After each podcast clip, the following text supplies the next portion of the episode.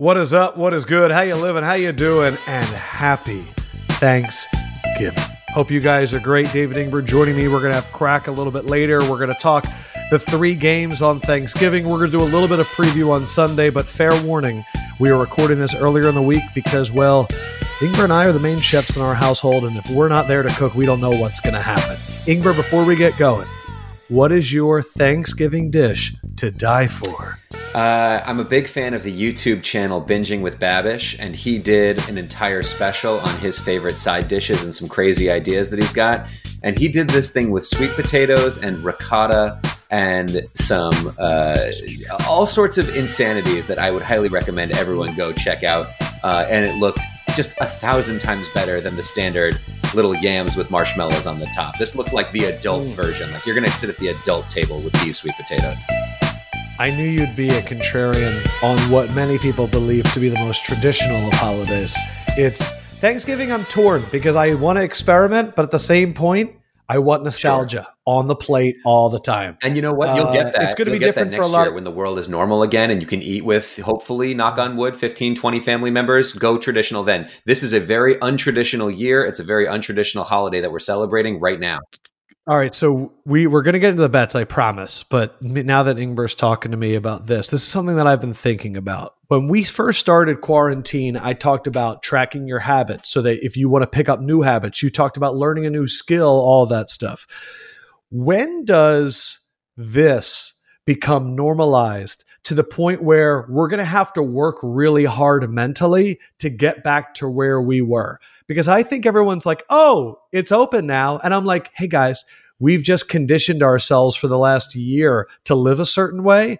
And if we know how hard it is to change diet habits, sleeping habits, smoking habits, this to me, I'm curious how hard is it going to be for people to get back? I know this is a little bit deep. It's a betting podcast, but this is where we're starting. Absolutely. It's something I think about all the time. Uh, when I am walking with my daughter, Lucy, and I've got a stroller and someone else doesn't, I now expect that they're going to get 10 feet out of my way so that I can ride on the sidewalk and that they have to dip into the street. It's going to be strange when we have to kind of cram by each other now in the future. Uh, I think the working from home is absolutely the big game changer that's happened. There are a lot of people that say, hey, I'm really productive super early in the morning. I don't know why I have to wait until 9 a.m. to start my work. There's a lot of people that say I'm super productive at 11 p.m. I don't know why I have to stop work at 6 p.m. There's a lot of people that are discovering things about themselves that they never had the opportunity to discover. And now that they're seeing it and they've been doing it successfully in many cases. Yeah, see, I'm seeing the other side. I'm seeing it's hard for people to get shit done because they're around distractions and the comfy couch and all the the stuff that's right. But I'm uh, the reason I'm just bringing this up right now is uh, I'm not going to segue this into how we got very conditioned to betting overs and you need to work to transition out of it. I'm not going to make that segue. I am just saying to all of the 33% out there, uh, take a look at your daily right now. Think about what it was before and then construct what is that perfect daily and start working on it now. And the reason I'm saying that is as it's getting colder and people are willing to not willing to go outside as much, your routines are going to get super hard. Now's the time to, to work on that routine. I have a lamp and I can change the color temperature, Ingber. And I've been filling my apartment recently with some orange and yellow lights. And I'll be honest, it's bringing some joy. It's bringing some joy. I'm really working on making sure that my daughter is not in pajamas during the PM part of the day. That I really want to get her into regular Ooh. clothes by 10 or 11 a.m. Uh, because even if we're not going anywhere, even if we're actually not even leaving the house, I just need her to be in the habit of you wake up, you take your pajamas off, you start your day, you put on real clothes. And that will be a difference this year as you watch Thanksgiving football. You're not going to be in an itchy sweater with some pleated slacks over there fighting to see the game while your Aunt Melba tries to put on the Macy's Day Parade. No, you're likely going to be exactly where you've been the last nine months in your jammies, eating a biscuit and watching Texans Lions. Oh, baby. There are three games on Thanksgiving Texans Lions, Washington football team Cowboys, Ravens Steelers as the nightcap. But we want to start off today. It's very untraditional already, but we're going to do some trivia. And nobody knows trivia like David Ingber. The G stands for trivia. Great. Uh, there is a G nestled into the middle of my last name. Sure. Um, these are three trivia questions that I came up as I was just looking looking through some analytics for the gambling from last week to this week, some gambling stuff, and uh, so, some names popped up that I thought you'd enjoy. So the first question: Okay. The Lions were shut out this week for the first time since 2009. Matthew Stafford has never been shut out in his entire career.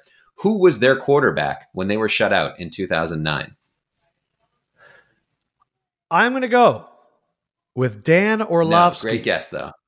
Damn. It is starts with a D though. His first name starts with a D. I had totally Um, forgotten that he was on the Lions. 2009. Uh, okay, I'm thinking of the former, not Charlie Nope. Batch.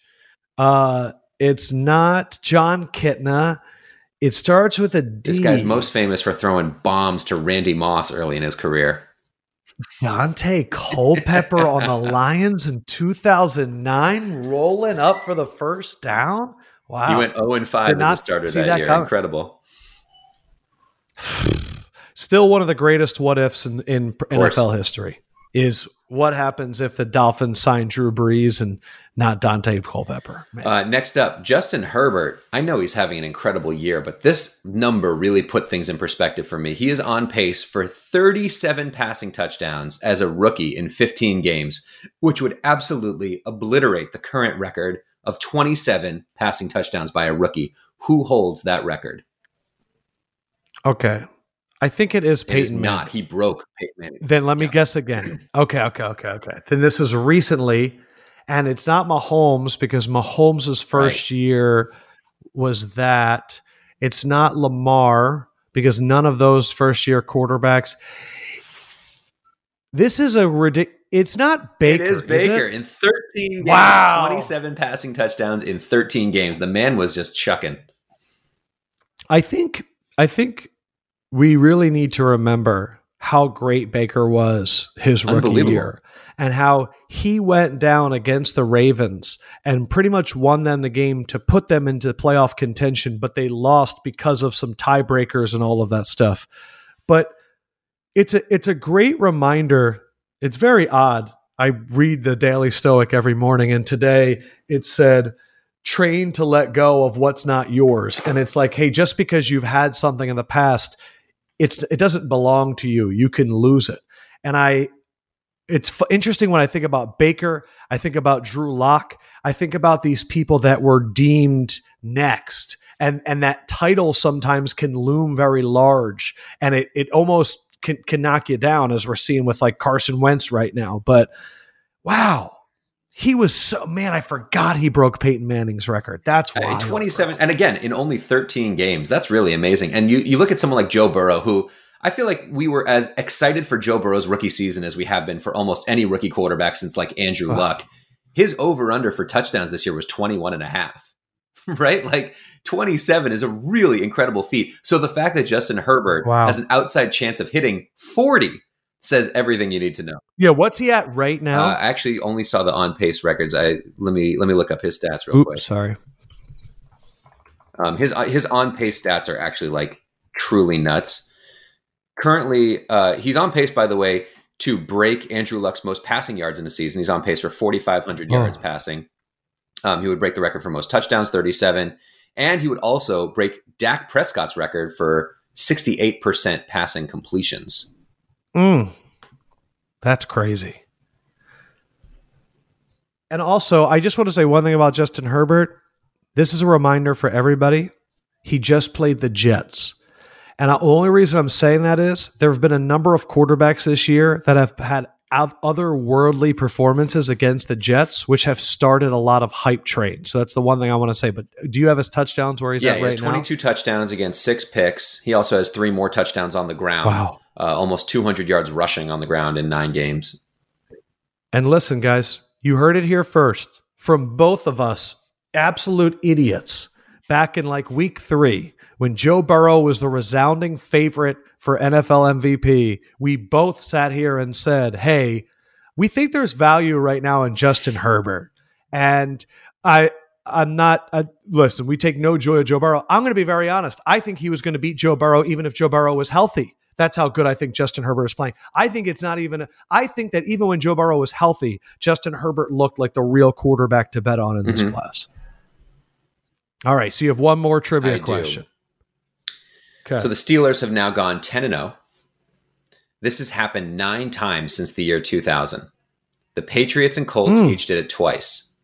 Who else has done Really? it? There are four other teams that have gone at least 10 and oh. 0.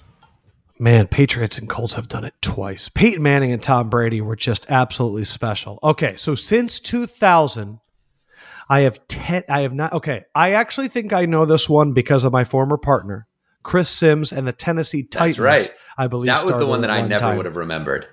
2008. Yes. I only know that one because that was the CJ2K year and Sims talked about Right. it often. I am going to say that the Packers started off t- 10 and 0 when they finished Yeah, they 15 finished and 1. 13 and 0 and then they lost. Wow. Okay. So I have two left. Teams that started off absolutely gangbusters. I think my Eagles started 9 and 1. I don't think they started Eagles 10 are and not 0. on there. I'm going to say that the Seahawks started 10 and 0 one year. no. No. The No, Ravens? it's one quarterback. He's a legend. This is his only Super Bowl year. Oh. Oh, he's a oh, yeah. legend. And it's his only Super Bowl year. Hold on. Give me a one second. Damn.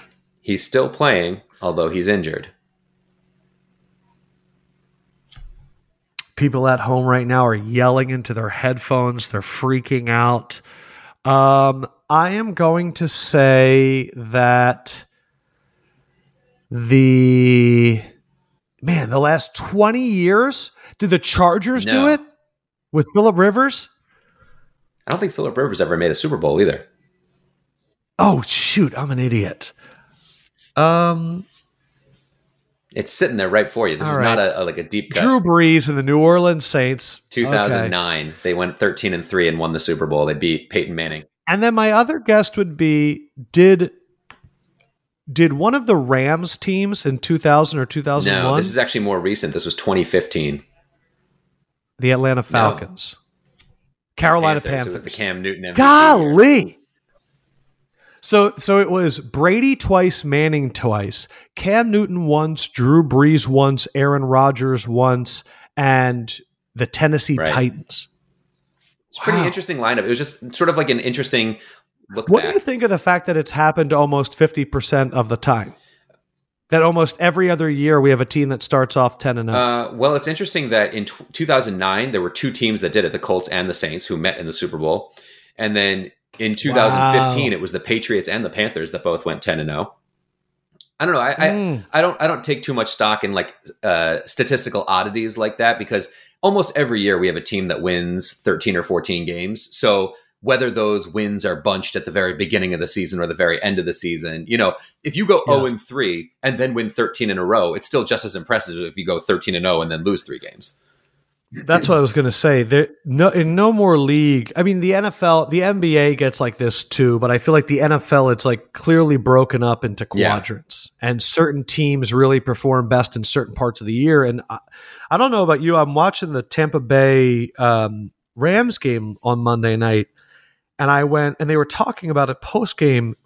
Home field advantage it genuinely means nothing this year, except in my mind for one aspect. And it's something that I've seen with the Cleveland Browns the last two weeks, which is weather.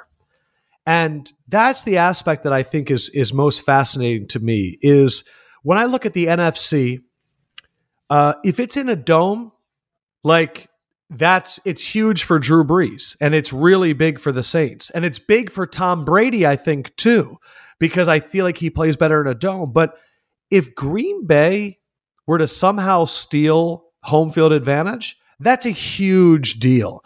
I think in the AFC, if the Steelers get home field advantage, like I know that that Mahomes has had experience playing, but that changes the entire feel of the playoffs in my mind. But I'm just watching that game last night, and I'm watching the the Bucks like having no juice at home late, and you just you go, it- it's going to be a very weird playoffs Uh, I'm just curious how it impacts these. Well, any Patriots fan thinks back to the 16 and 0 year and says, "Man, I kind of wish we had lost that Ravens game or we had lost the Giants game at the end of the season." And the reason why is because they were going for 16 and 0 for no reason. They had the number one seed locked mm. up.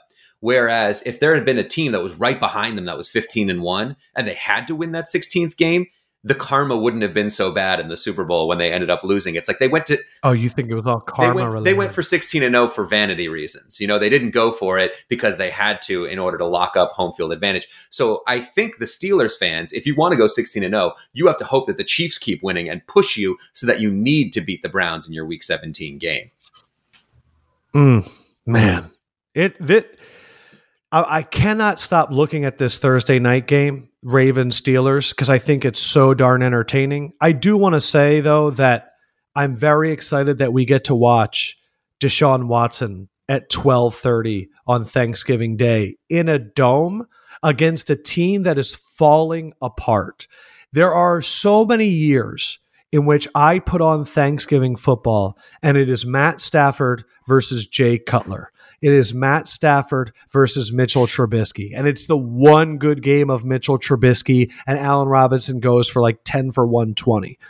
But the fact that the Detroit Lions just lost to a Carolina Panthers team 20 to nothing to a quarterback who was just in the XFL, who threw two interceptions in the end zone, and they still lost 20 to nothing.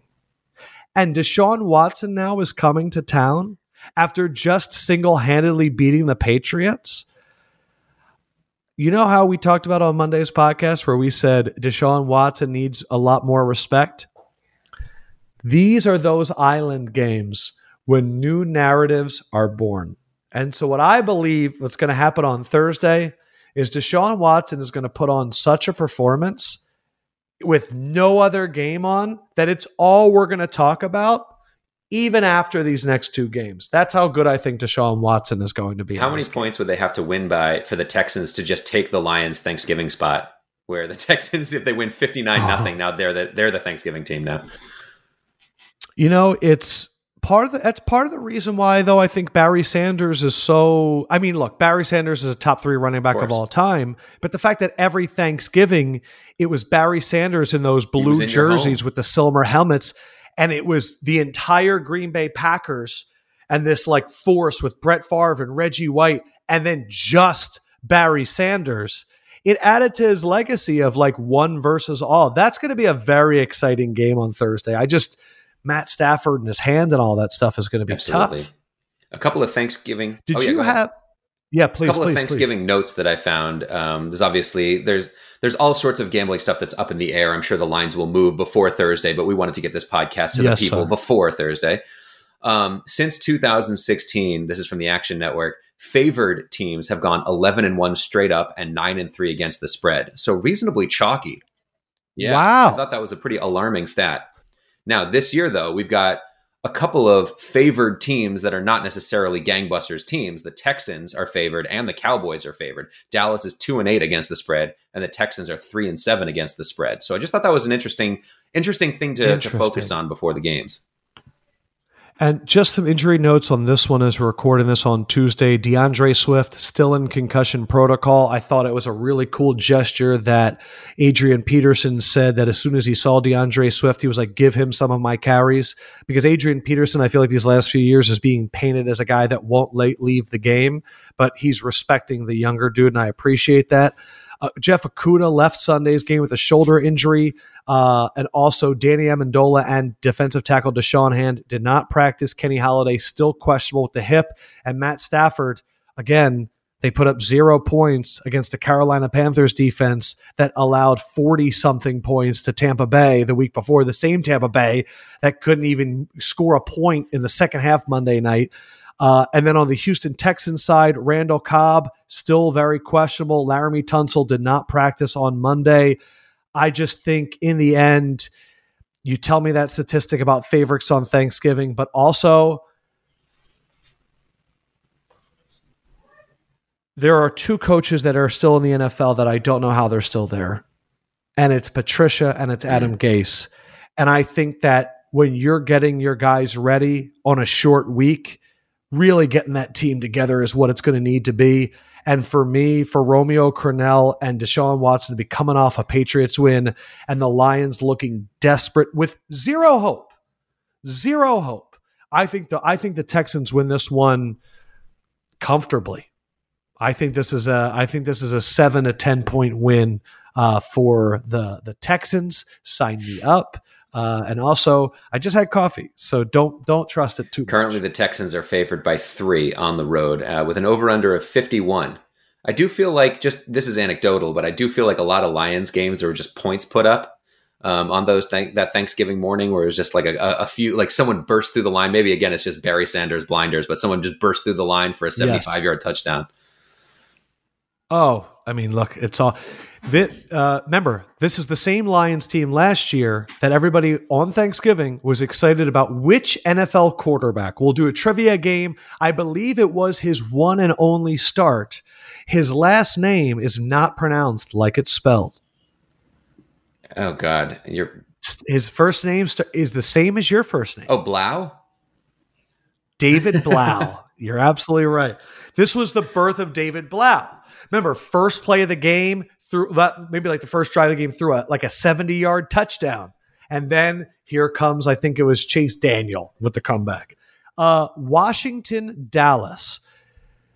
This is really a huge game in the NFC East. This is the most competitive division by far. Everyone, every single one of the four teams could absolutely win this division. There's no other division that can remotely say that.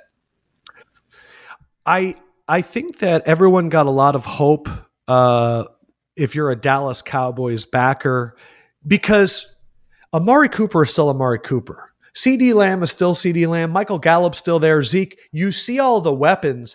And my fear for the Cowboys has always been there's no hope for their offensive line. None of these guys are coming back. But we've seen this before where if an offensive line is together for about four or five weeks, there's a reason why the only position that moves a Vegas line is the quarterback. All of these other guys, yes, can you be exceptional? Yes. But if the Cowboys can provide some time and and Andy Dalton can get the ball out of his hands, the Bengals showed before Joe Burrow's injury that that's the way that you negate this Washington football team. They are all pass rush and nothing else. So if they can just get the ball out to, to the CeeDee Lambs of the world, I think they can have success. But I'll tell you what, Alex Smith is and Antonio Gibson and Terry McLaurin.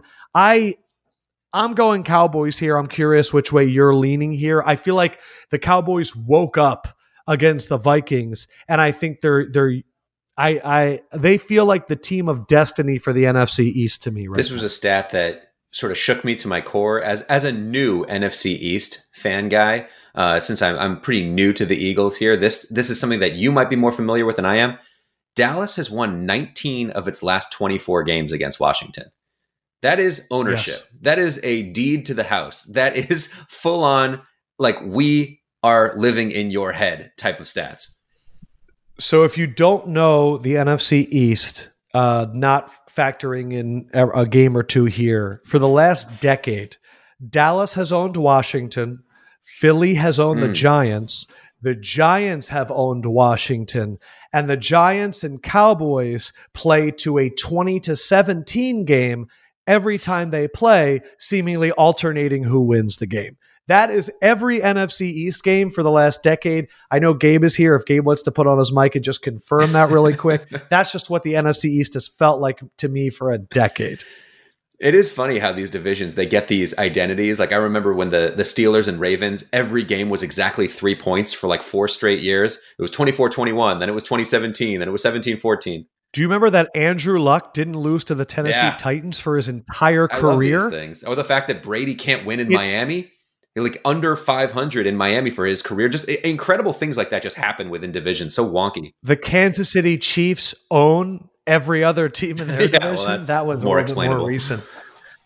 Man, uh, I'm going to go. I do think, though, that Dallas Washington Thanksgiving games are always close. It usually comes down to what seems like Washington turnovers. There was the one game where, man, who was the Texas the Texas quarterback? He actually was a backup on Washington.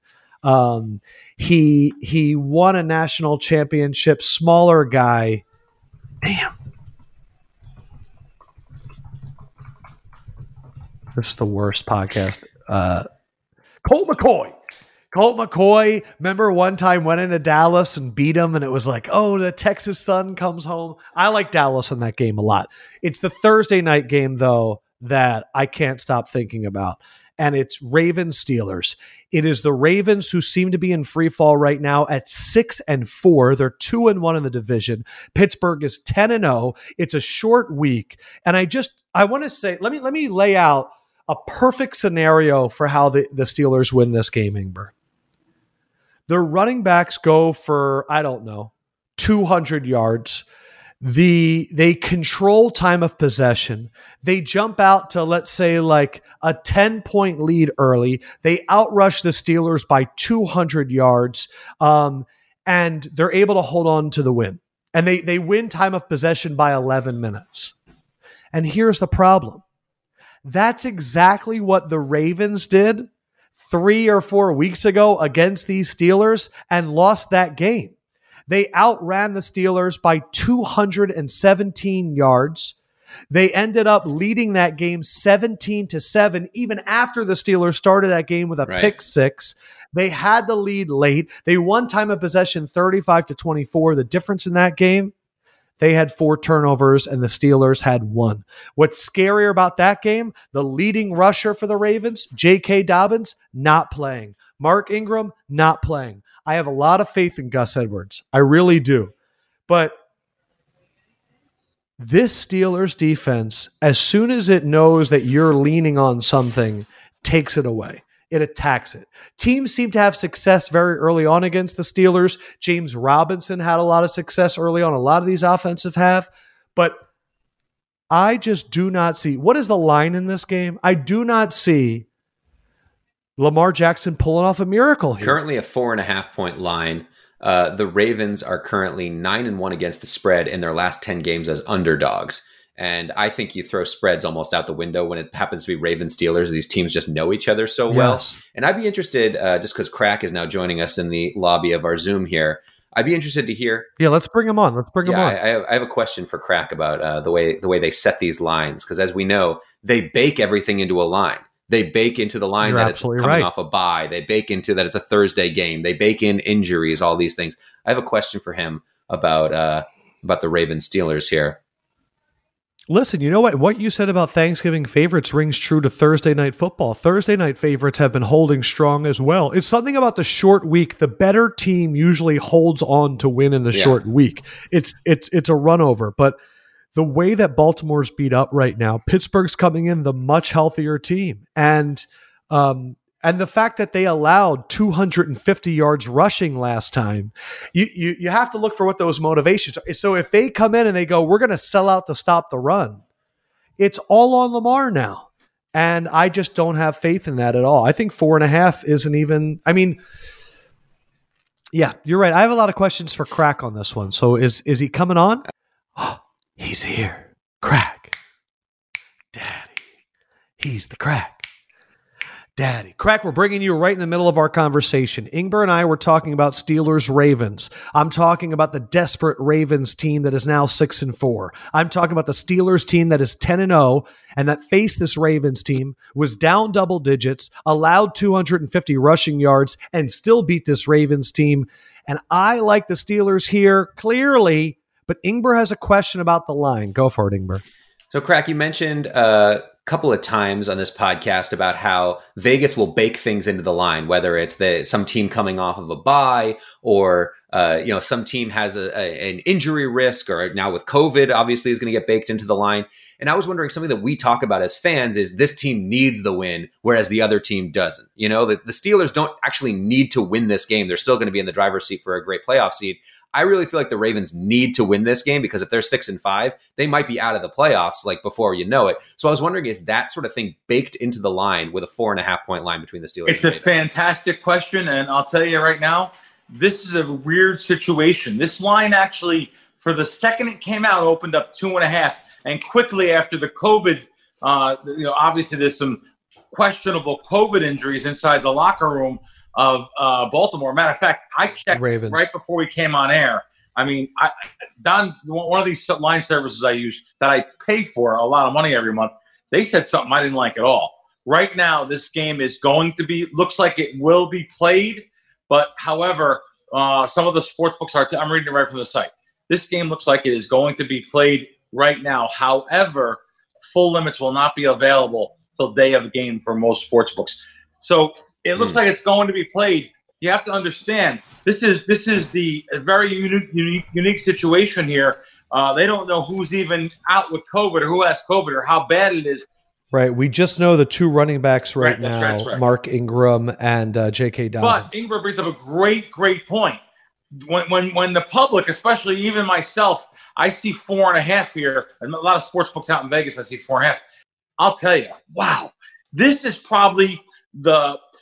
No, I'm going to say it's the number one 10 low team in the history of the NFL that probably isn't as good as 10 and 0. Well, at least that's what I feel. Mm, You talking shit this early in the Sorry. morning, crack? Oh, is that is that like your, What you think- I, I, is that like your favorite team? Like, do you like them better than like the No, no, no, no, no, no. I just, I just want to say, like, there's a lot of people crowning the Steelers right now, and you came on. One of the first things you said was they are overrated. Well, well, Let me hear look, it, crack. look- Break it look down. at these Super Bowl odds. This is gonna. This is unbelievable. You look at the Super Bowl odds to win the Super Bowl. You have Kansas City uh, at three and a half, three to one. You have five teams literally that are five and a half, six and a half, seven and a half to one. Pittsburgh's one of them. Pittsburgh's not favorite to win the Super Bowl. They're actually second choice and sometimes third choice among some of the sports books. I have to go by the odds. So the odds is saying that Pittsburgh's not as good as 10 low. Oh. I'm a, I'm a and do, and does that make sense to you? Do you agree with that? uh, yeah, probably. Pro- pro- I, I, it probably does because of the, you know, you look at the level of the competition. You look at uh, if Kansas City played Pittsburgh right now, Kansas City would be a three point favorite, uh, you know, for the Super Bowl. So that's just a hypothesis. I mean, I'm just thinking that sounds like the right line, you know. Um, and Man, with the, for the AFC Championship Uh, game, yeah, sorry, I think yeah, it's yeah, I'm sorry. yeah. also like, but but I also think crack like it's. I, I feel like I say this. There's there's always a team that goes on one of these long runs to start a season, and I feel like the entire time people just pick at them the entire time, saying that they're overrated. I feel like this has happened multiple times when there is a clear front runner from the beginning, and everyone's poking holes in why they're actually not. We were saying that about Chicago. I said it on your show. I, I- I think you may have even you may have agreed. Yeah, but that was fucking obvious. Their Okay. quarterback was Mitchell Trubisky. Yeah, yeah, yeah. That's that's true. this is a team like let's like let's break it down. The reason that the thing that scares me about this Steelers team is that they really don't have a consistent running game. The thing that excites me about this Steelers game is that if I do have to play the Chiefs, I need a team that passes a lot. And so the fact that Ben and those guys are really a predominantly strong passing team and that they have a lot of weapons. Diontae Johnson, Chase Claypool, James Washington, Juju Smith Schuster, Eric Ebron, James Conner, Benny Snell. and I think they have a great offensive line. And they have a quarterback that's been there. And I would say over anybody in the NFL, the only it's the Steelers defense and then everybody else. The Saints might be in second place. Now, there's only one team that has Patrick Mahomes, but if you're telling me if the Saints have to go and play, I know it's in Tampa Bay, so they're not going to have to, but I, I don't know who matches up well with the Steelers Wow. other than the Chiefs. well, you're a better fan of the game than me, so uh, I'm gonna have to. Yeah, but the but you're but you're following the I am. odds, which is much smarter. But, and that's the reason. Going back to Ingber's point, um, he he's got a very good point. This really, imagine saying it this early in the season. This might be a must-win game for Baltimore. Uh, so that's a very interesting point. Uh, it is baked in the line, though, like he said. This opened, up, but it did open up to two and a half. And I think just based on the COVID, it went to four and a half. And if anything, I probably lean to the dog here. I look forward to watching the game on. Uh, I think I think that's the What's the game, total? so. What's the total? Yep, I got my screen up. because that's the, that's the thing that interests me the most is this whole must win thing. There is very few rivalries in the NFL that I think are real rivalries, and the Steelers Ravens is a real rivalry. And if you think the Steelers are coming in going, we can lose one to Baltimore and keep them alive in the playoff hopes, they're going, we didn't make the playoffs last year and they beat the shit out of our backup quarterbacks in two straight games. We can end them. We can make the Ravens six and five and put them up. And the, the second thing is, I find it very interesting that the Ravens are having to play this game one week after getting pushed around by the Titans. The Titans went into Baltimore, danced on their logo. Derrick Henry carried the L, and AJ Brown carried five Ravens defenders in. Their app, their their toughness was just questioned, and now they're going to their biggest rivalry. I the reason I said total is my initial feeling is this is one of those 20 to this is one of those 20 to 14 games. This is one of those bare knuckle brawl games. Um, I just I don't know what the weather is right now, and I was just saying before earlier, K man, that to me the weather is the biggest indicator in all these games going forward. After what I've seen in Cleveland and and Green Bay the last few weeks, is there wind? Is there weather? I, I haven't looked. I think the weather looks like it's fine. I'm actually on my screen here. Weather looks like it's fine for Thursday, and it looks like it opened up 46, 46 and a half. You are right. This game is has has uh, actually went down to 45. Uh, so you know, you, you, I, I, like that kind of a score too. That's that looks like that type of game that it will come out uh, to, to you know it could come out like Is that. There, do you have a Thanksgiving Day betting strategy? Well, um, you know, I, I, bet a lot of proposition bets. I bet a lot of totals. Oh. I actually didn't bet anything, but I look forward to the game. You don't know how I look forward to a, game, a, a day like Thursday because usually only the prime time games have props up for them, a multiple, multiple, tons of props up. However, this day you have three games that are TV games. Prime, let's call them prime time games. They're on all day long. There's props on all these games, so I, am hitting like literally ridiculously. I don't want to say the percentage because it's too hard to believe, but a ridiculous percentage on props this year. So I look forward to uh, to prop betting. Now listen, I know that we're recording this on Tuesday, but if this was Thanksgiving, I would expect when you come over to bring a side dish. Instead, you've brought something better prop bets. Yeah. And I'd like to know can you sprinkle some crack props that you think we should look at? Is it okay if I ask that? I know this is proprietary it's information. Early in the crack. week right now. I, I, don't have the numbers up there. However, though, uh, I'll tell you right now, I like betting unders. I'm an under guy. I, I, I mm, there's very rarely guy. that I bet an over on a proposition bet. Uh, but but um, you know, I like betting unders on, on on these totals, especially for the high total. Now I see only one game, the Houston Detroit. I'm looking at the lines right now, 51 and a half. So uh, I like when the public sees marquee games and teams, buzzword teams like Tampa Bay and big big scoring teams because they love betting over. Listen, how fun is it to go with your buddies to a sports book or a, a hang out at your pal's house and, and you're all pumped up. You got the bird, the, the food, the mushrooms, and now you're going to root for unders or negative stuff. The mushrooms. Oh, stuffed mushrooms, man. This was my favorite oh, holiday for years. You don't know. Thanksgiving, you know, uh, uh, God bless my mom. Wait, hold on. Before we, we're going to get to the food yeah, at the end, I promise. But the thing that you just said is interesting. This first game is at 1230. You know damn well that everybody's waking up on Thursday and they're getting ready for family and food and all that stuff. And then they go and they pull up their app, wherever they use to bet, DraftKings, whatever it is. Uh, and they're going to see all of these props and they're going to see because it's going to pop up for them too. And they're not usually there.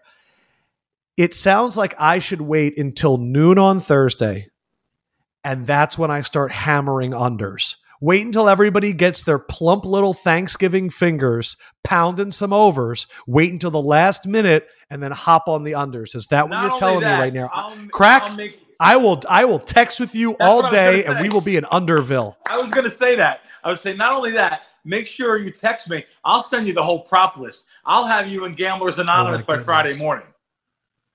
No, that's not what we're no, trying to do because I need to spend my money on Black Friday because it's time. I'm just kidding. Um, no, I like the strategy though, where it's uh, be thankful for unders on Thanksgiving. we wake up and pound unders is a is a strategy that I have not heard anywhere, and I think it might be my. But you you said one. something right though. I, I didn't say this. You said it, but you're right. You wait until game time for a lot of these. I don't bet props. A game starts eight twenty. I don't bet props till eight o'clock a lot because I have to wait for the sports books to keep moving the lines up because they have no choice. Everyone's coming in betting over. So uh, if I'm betting anything over, I like to bet early in the day. If I'm betting anything under, which is 95% of my bets, I'll go right at game time. man. Okay. Um, anything else on these games on Thanksgiving, or is there anything on Sunday that I mean? I know Sunday's far away. yeah, away. no, it's kind of early here, and you know what? Even the wise guys that I know, I, ha- I have friends. I'm friends with two different syndicate groups of. Not one game did they play. I mean, I know there's some there's Hmm. some total action uh, that went up that I definitely agree with. Uh, um, so History question. History question. Dallas plays on Thursday every year for Thanksgiving. They are quote unquote America's team. Do they typically get bet more than than the other Well- games? Does Dallas get a lot of action? I would say no. Uh, I, I would say no this year. So, I'm sorry. I would say no this year because Dallas, of, of course, the quarterback injury and there's so many different questions on the team. But they just beat the Vikings in Minnesota. So uh, uh, this this is a listen. Uh, uh, everyone's shocked by that game last week. They, they lost outright. So uh, now they're playing a, a a Washington team that uh, you know every week, give or take. I mean, listen. Uh, last week, the uh, they, they, they, uh, the quarterback went down. Burrow went down for for Cincinnati. yeah. Uh, it was a back and forth game. That that changed the whole complexity of the game. And you got a comeback player of the year, Smith. I mean, there's there's a lot of uh, questions on, on, this game. I, I I won't bet aside on this game. It's three. It's exactly where it's supposed to be. Um, I say that even if I look Hmm. at the game, looking right now, it opened up three. Uh, It looks even a little high. This game's going to be nip and tuck the whole way. But Dallas does know every year they're on TV. I'm so excited to bet unders on Thanksgiving. I can't. I'm going to put together. I'm also going to do a three under parlay. Cool. All right. So you're gonna you're gonna go under on everything. Wow. Let me see. Oh, is that is that too much Uh, under? I, I'm not a parlay guy unless I know I have an edge on each of the games, but I understand. You know, you know, if you get to the Okay, last fine. I won't- hedge it too, so you can have both ways. Yeah. It's uh, the amount of DMs that I get about people asking if I like their parlays, and what I do is I just don't respond, and then after the game when the parlay is busted, I just respond, "Nah, not a fan." Yeah, I, I- you know, I, I've never talked about this ever, and I, I do a lot of first on your show. I get those DMs. I always make it. I, I, this is the funniest thing, and I don't mean to make fun of none of you guys out there. Trust me, I love you guys. I try to get back to every DM. Yeah. I try to answer everyone on Twitter. Um, it shocks me that they know I make a living, and and and I, I've paid taxes on six figures a year, a couple years seven figures on sports betting wins. And it shocks me when how many people send me their plays. Hey, crack, I'm on this week. Follow me on this crack. Follow this parlay. That shocks me, but it shouldn't though. People want a little tap on the back. You know, I understand. God bless. Well, well, have has has someone ever sent you a bunch, and you're like, "Wow, these are all the plays that I was going to do anyway." No, Okay. no, no. Uh, Crack sent me a, a text, by the way, uh, Ingber, on Sunday night when Mahomes came back and uh, got the win over the Raiders. And the one thing that Crack uh, was saying, I knew that Mahomes was going to come back. Okay, I'm stalling right now. We lost Crack. We're waiting Oh, for Crack. Wait a minute. There I'm he here. is. I'm here. Sorry. Okay, cool. Um, so Ingber, Crack, uh, me and him were texting after the game on Sunday, and here we are marveling at Patrick Mahomes, and he does it again. And Crack goes, That was so big because now all of the teasers and all of the parlays that had a Chiefs money line all hit, and that cost Vegas millions. Oh wow. Crack, I'm I'm curious. How much money has Patrick Mahomes and his consistency cost Vegas these last two, three years? You're absolutely right, and especially last minute. I remember earlier this season also. This was, I think we talked about it on the show. It would have been Vegas's uh, worst week ever um, if Kansas City would have covered. Um, but they did win the game. They were losing the whole game, and they won for all the money line parlay betters and the teaser betters. They either played Denver or the Chargers when I think early in the season. Chargers is the one that they survived, They survived. and That was back it. at the end. Chargers. It was Justin Herbert's first yes, game. everyone loves whenever Kansas City is the number one team in the NFL to tease because they're always a eight and a half, nine and a half, seven and a half point favorite. So you tease them down with the key numbers now. Basic strategy. I've been talking about this for 20 years now, and everyone talks about it now. Uh, the key, key Yeah. numbers of seven between uh, under seven, under three. So it happened but but again. but what you but you told me about though Patrick Mahomes and that Chiefs team are so used in teasers and parlays and money line parlays. How much money do you think he's cost? And Vegas? you know, I say millions. I'm going to say worldwide, tens of millions because they come back in a game like that. And they can't make it high enough. They can't make this team high enough favorite. Now, granted, I- I'll tell you right now, I, I probably thought that, that the Raiders uh, were the better team there. I mean, Carr was, that's like the best game I've seen him play. I mean, he was unbelievable, especially in the first half. So uh, you can't make this team high enough of a favorite uh, to, to keep them from. do you think that like the bookmakers are the only people in America that don't like watching Patrick Boy, Mahomes? it's, it, it really is true. You know, I mean, they, they, they must cringe every time this team comes back, and and uh, but them not losing outright. Also, I mean, money line, money line. Everyone throws them in the money line. No, in other words, you bet a parlay with your one or two teams. It's a free So multiplier. that's the word. That's the perfect buzzword. It's just a multiplier. It's almost a given. Yeah. It's like it's like going to play golf and you have the gimme at the you know ah, it's a gimme, pick it up. That's exactly what Kansas City has been for for two years now. So uh, you're right. It's a multiplier. the Patriots were like this for a while Too. Oh yeah.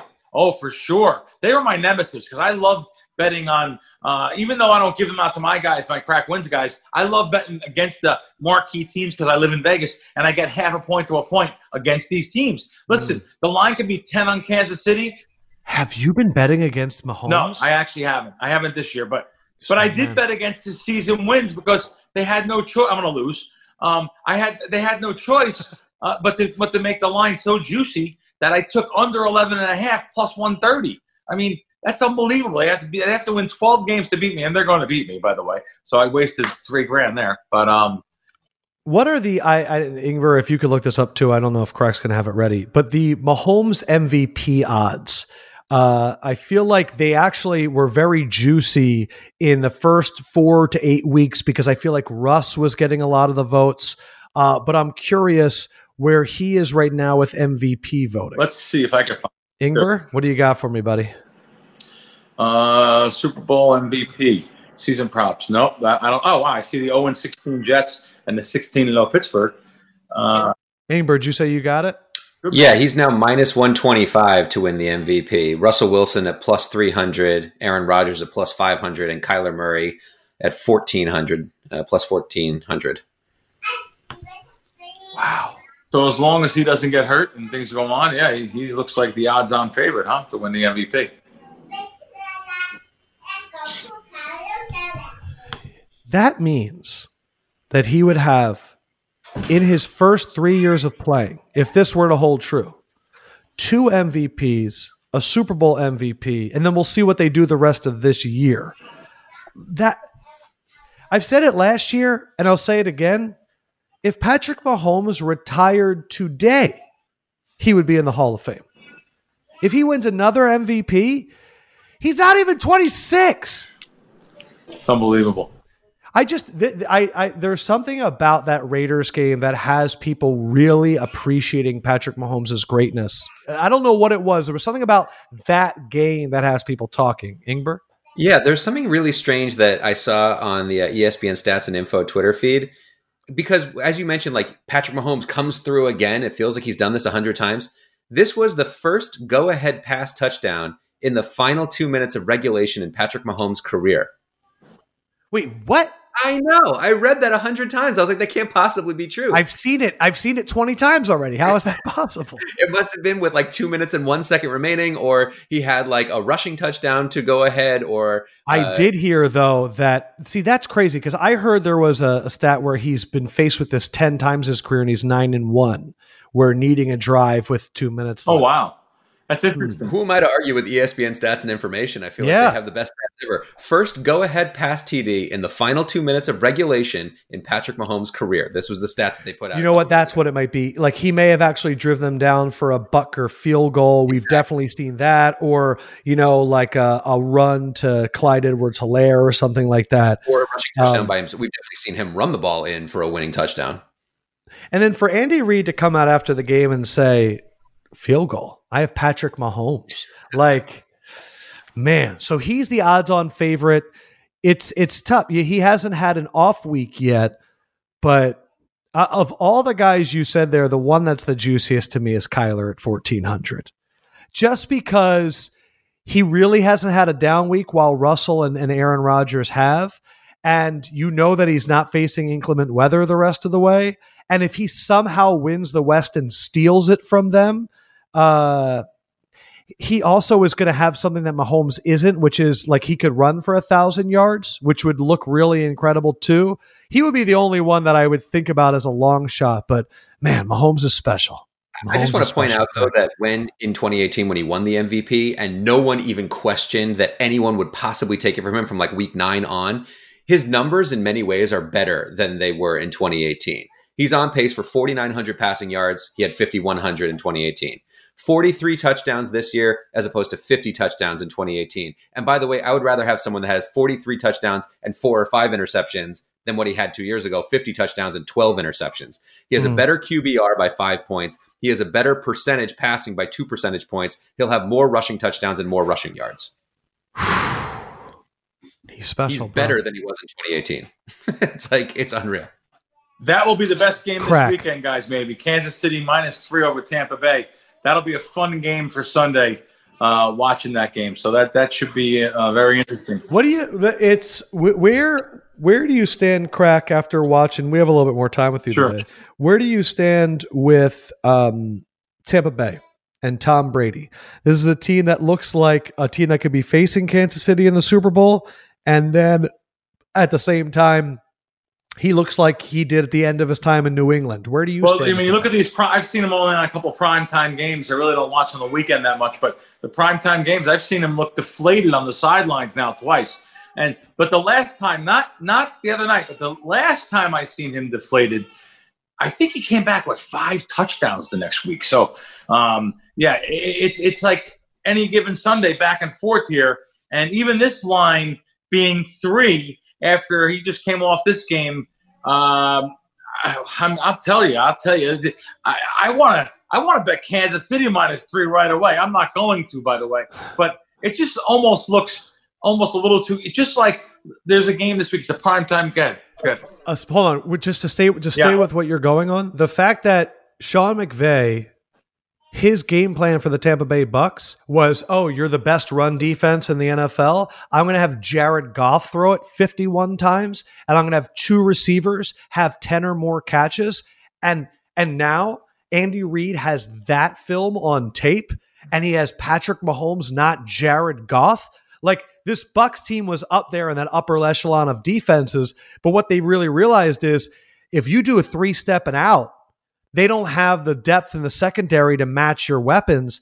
I would agree with you. That three points looking really juicy. Yeah, this this should be a very interesting game, and I look for. I'm actually going to watch this game. That's one of my goals this week, and I want to see that game.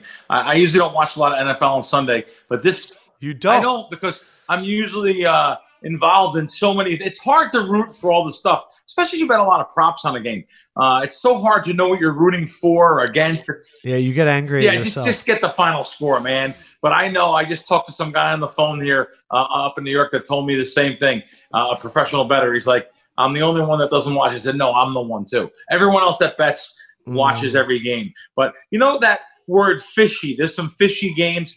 I'll tell you. Oh, Ingber loves a good crack fishy line, fi- baby. This is so fit. Listen, Tell me it's the Dolphins. Tell me the Dolphins are getting fishy because that would be good. that's funny. The fishy one is is I don't know if it's still your Eagle team. It's your old Eagle team. I mean, it just looks like to me that five points against this this Eagle team is too low for Seattle. I don't know.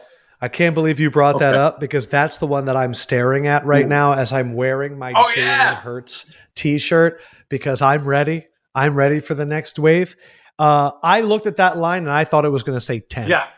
And you have the Seahawks with a very long week because they're coming off last Thursday.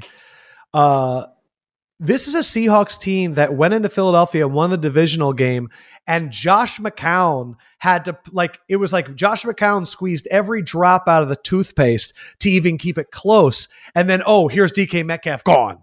And I just uh, I agree with you. Like there's something not right about that line because I was going to say pound the Seahawks, but it is I'm sitting here with my friend last night. I don't do guessing lines when they come up. I'm sitting here with my, my buddy on Sunday. is fun though. And uh, my guessing line on that one was seven and a half. That's terrible. Five. I mean, this is it's unbelievable. Especially, you know what it is? I was so pissed off at Wentz last week.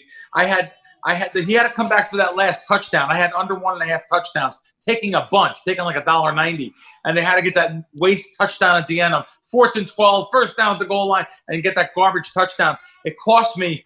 And oh, you know, the guy played so bad to the start of the game, and you know, I, and and again, I was my, with my buddies all watching. My buddies in town, all watching the game Sunday, and I had to be tortured by that game. Uh, anyway, so I just said this team is so bad, and it's got to be a bigger line, and it's not. So I may have to get my first NFL side of the year. Okay, so how about this? In the last 15 years, the Eagles and Seahawks have played six, nine times. This goes back to 2005, 2005. It was a game that I talked about with Ingber. There was a Monday night football game, which is the reason I do not like playing the Seahawks on Monday night, where the Seahawks in 2005 beat the Eagles 42 to nothing. It was the Lofa Tatupu interception game. Since then, the Seahawks are 8 and 1 against the Eagles straight up. Wow. They played in January, they won 17 to 9. They played last November, they won 17 to 9. They played in 2017. So since Russell Wilson has gotten there, the Seahawks are 5 and 0 against the um, the uh, Eagles. The one game this the Eagles didn't even beat the Seahawks in their Super Bowl year. The year where they were like unstoppable, the one game they lost in that run was the Seahawks. Russell Wilson, in my opinion, seemingly always owns Jim Schwartz. He just he tries to blitz. Russ handles the blitz really well. He puts anytime he puts his receivers on an island, it's going deep to DK. I also think that the Seahawks defense is turning a corner. And I think that this is when they start attacking intelligently and not getting beaten up all the time. I don't know if Chris Carson's back. There's a lot of questions in that backfield. I just find it very hard to think that the Eagles are going to prove me wrong here. This just feels like a Russell Wilson is back motherfucker game, is what it feels like to me. Well, I'll tell you. Uh, you said let's go back to one thing you said. I liked it. You said Wilson's five and zero against the Eagles since since he is on the team. I have to go by that Yes. because one of the, the most overused, and I watch so many guys that are touts and bullshitters and guys that just want to look reaching for stats, reaching for trends. I hate when someone says, you know, this team is 14 and 1 in the last 15 games. That was Hmm. 11 years ago. Like, there's a total different makeup the team has, a total different chemistry. It's a, it's a total different locker room, new coach, new everything's new. There's not one player on the team left that was there. But now that you say Wilson 5 and 0 against them, you know, you can go by that that trend. You can go by. yeah, because it's been that Yes, team. it's been that team. You, uh, you know, maybe small differences, but it's been he's been on the team against the Eagles. So uh, I, I have to uh, tend to agree here. Boy, people are going to be saying, "Man, crack, you, you're you're betting Seattle," and uh, I, I didn't bet them yet, and I, I may only bet them if I see a certain situation arise. Did that? What did that line start It, it started at five. It went up to six. There's still a couple sixes in Vegas. It's down to five again, which means, by the way, when I say five. What the hell is a five? I have to go by Pinnacle's line because Pinnacle's the- one of the sharp line. Pinnacle, CRIS, and, and out offshore, and Circa in Vegas are the three top sports books that take money. So I have to go by their lines, and, and they're, they're the ones that are, getting wise guys. so they're making the Seahawks an eight-point favorite because the game's in Philadelphia. The game is in Philly, right? You want to throw the three for the home team, yeah. Um, yes, but I, if anything, I'll tell you, you're making me now that you're saying this straight up thing. I, I may even look at the money line here, which I normally don't bet. I don't think you should listen. I don't think you should listen to me talk about the. Oh man, it's just. But not, it's not like you're going for them. You're going. You're talking about going against them. You know, when people have allegiance to a certain team, and I don't know. I think since you've done more and more with your life here, you're not. You you don't. You could bet against the Eagles, right? Any given week, you can bet right against them. No big deal. Your allegiance oh is your bank all the time. Yeah. Yes. Yeah. So uh, very interesting, though. Cool. I. I uh, it is going to be a last gasp game. We talk about like what, you're, what Ingber was talking about with the Ravens earlier. That really is. It feels like Carson Wentz playing for his his starting job. Yeah, yeah. And and and I would just say that I don't know if I trust Carson Wentz when there's more pressure on him. You know what I mean? Like I don't know. That's when he performs the best. I actually think that might actually go against him. Yeah, but pressure. Just, Monday night prime time bailout game for a lot of the the DGens at home. Russell Wilson on on Monday Russell night. Wilson. Like who you trusted on Monday night? Wentz or Wilson? Come on. no, good, Damn. good stuff. Good stuff. All right. So uh, before we go, uh, what is your what is the Patrick Mahomes of Thanksgiving side dishes for Bill Cracker? Yeah, it's the uh, listen. Uh, I, I, you guys know my mother passed a couple years ago, and I, I, it was a big thing for me. She was a she prepared food for twenty. I said, Mom, there's only eight of us. Oh. Yeah, but you never know who might drop by later. So she prepared everything True. with some Tupperware for days for with pies and uh, and, and, just the, the bird. But this, the side dishes, stuffed mushrooms, I love. You know, mushrooms with a little sausage mm. inside breadcrumbs, seasoning. Uh, that's my probably my number one favorite. number two, she she also um, we we always we were real big on antipasta. It was your first course. As a matter of fact, I'm gonna find a photo and send it to you.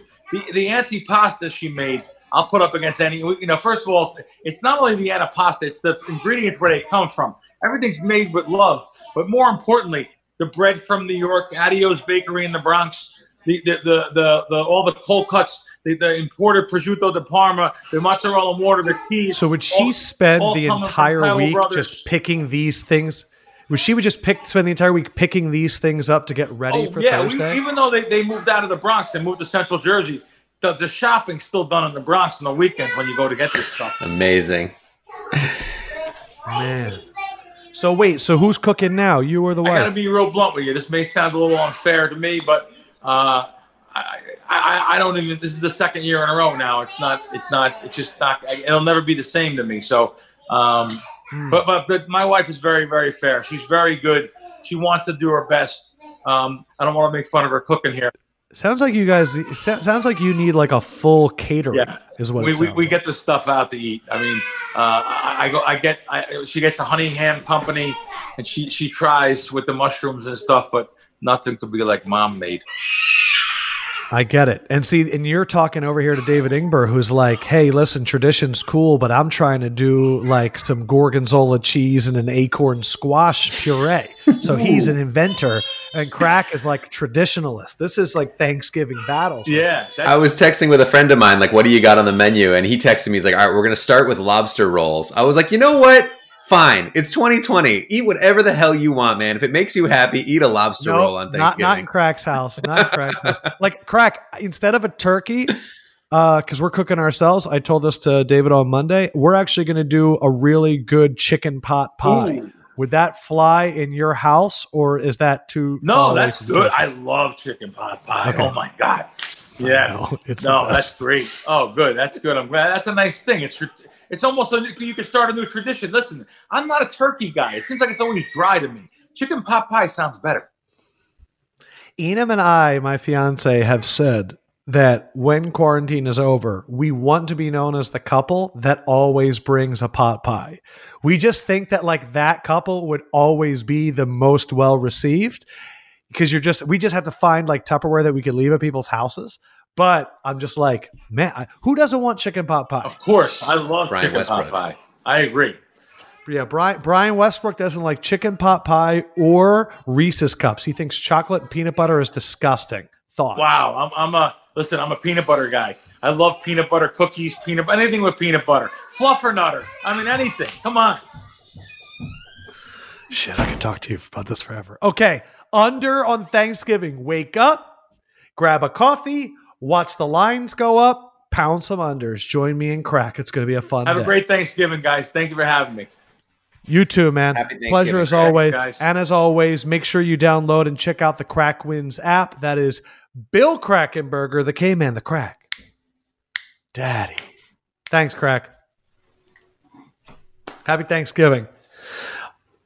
Man, Crack is the best. I knew he would have scorching hot food takes.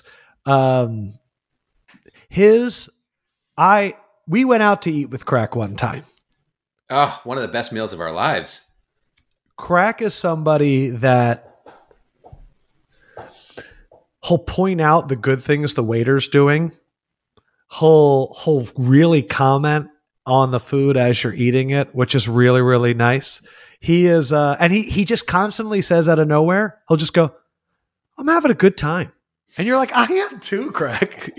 what a what a jet, what a peach he is. Uh, all right, what do you think? Are we going team under on Thanksgiving?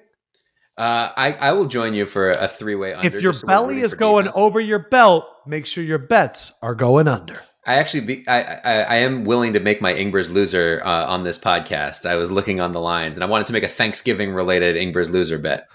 Okay, I am telling you right now that I am going to make my love like list the three unders on Thanksgiving football. I think Love it's it. just more fun like that. I am going to say that my like of an under uh, is going to be. I have to look at these spreads. Uh, I think I'm going to make it Washington Dallas. It's 46 and Um, a half right now. Okay, so I'm going to make my list uh Washington Dallas under 46. Now now I'm actually uh, I'm alternating. I, I let me say I'm abridging. I am taking the under, but I am taking whatever they are at noon on Thursday. So currently, the line for Texans Lions is 51 and a half. The line for Dallas Washington is 46. The line for Ravens Steelers is 45. No matter what it is, Thursday at noon, I am making my love Ravens Steelers. I am making my like Texans Lions. I am making my list Washington Dallas and the under. I am I am afraid of uh, Texans Lions getting high scoring, but not that afraid. And I thought of one more thing, Ingber, before we get to your bet. Hmm. If last week, because I know I took over 27 and a half the team total for the Steelers because I didn't think the Jaguars could get there, and the Steelers finished with 27. 27. I re- I realized my fault. My fault is that if I think one team can't get there, bet that team's team total under, not the other team scoring all the points, you idiot. That's what I should have realized. And that and so that's I fixed myself from now on. yeah, if you had the Jaguars team under, you felt good about that after like three plays. you were like, they're not getting to double digits. Believe me, I, it's unbelievable. Okay, so what are you going to make your double loser? Uh, this one, as you know, I'm still quote unquote undefeated. That I haven't made a single winning bet this year, which has been the goal. This week, Shout out to that one guy uh, fading you every week. yeah, I have one guy that's placing these bets because he thinks that one of them's going to hit. And actually, he had a funny twist for next week. For next year, if we do this, uh, week one, I do like a bet at plus seventeen hundred. Then the next week, plus sixteen hundred. So the bets get harder and harder. I like that. That's really good. So yeah, I'm going to try to keep it at ten to one or under for the rest of the season. This is a, a- exactly plus a thousand. Ravens and Steelers go into overtime on Thanksgiving. And so you're betting that they do go into overtime. Yeah, I think it's going to be an Ingber's loser. I'm pretty sure that that yeah, I can. fade that. Thursday night football, 820 kickoff at Heinz Field. Everybody says you root for free football. Well, now free football means lost wages for David Ingber. It's all on the line. Thanksgiving treat couldn't be more excited. Crack Daddy, thank you. You are the man for David Ingber. It's great to go around the table on Thanksgiving and talk about all the things you're thankful for, but don't be afraid to go around the table and say all the things that have been driving you crazy this year. It's been an insane year. It might be as cathartic for you as it will be for me. My wife and I decided we're going to name all the things that have been horrible this year, and that's a good thing. Get them out in the open, don't keep them inside. You're going to do an airing of grievances? We are. We're going to go full Frank Costanza If you're wrestling Lucy under a metal pole, with an aluminum pole. know, yeah.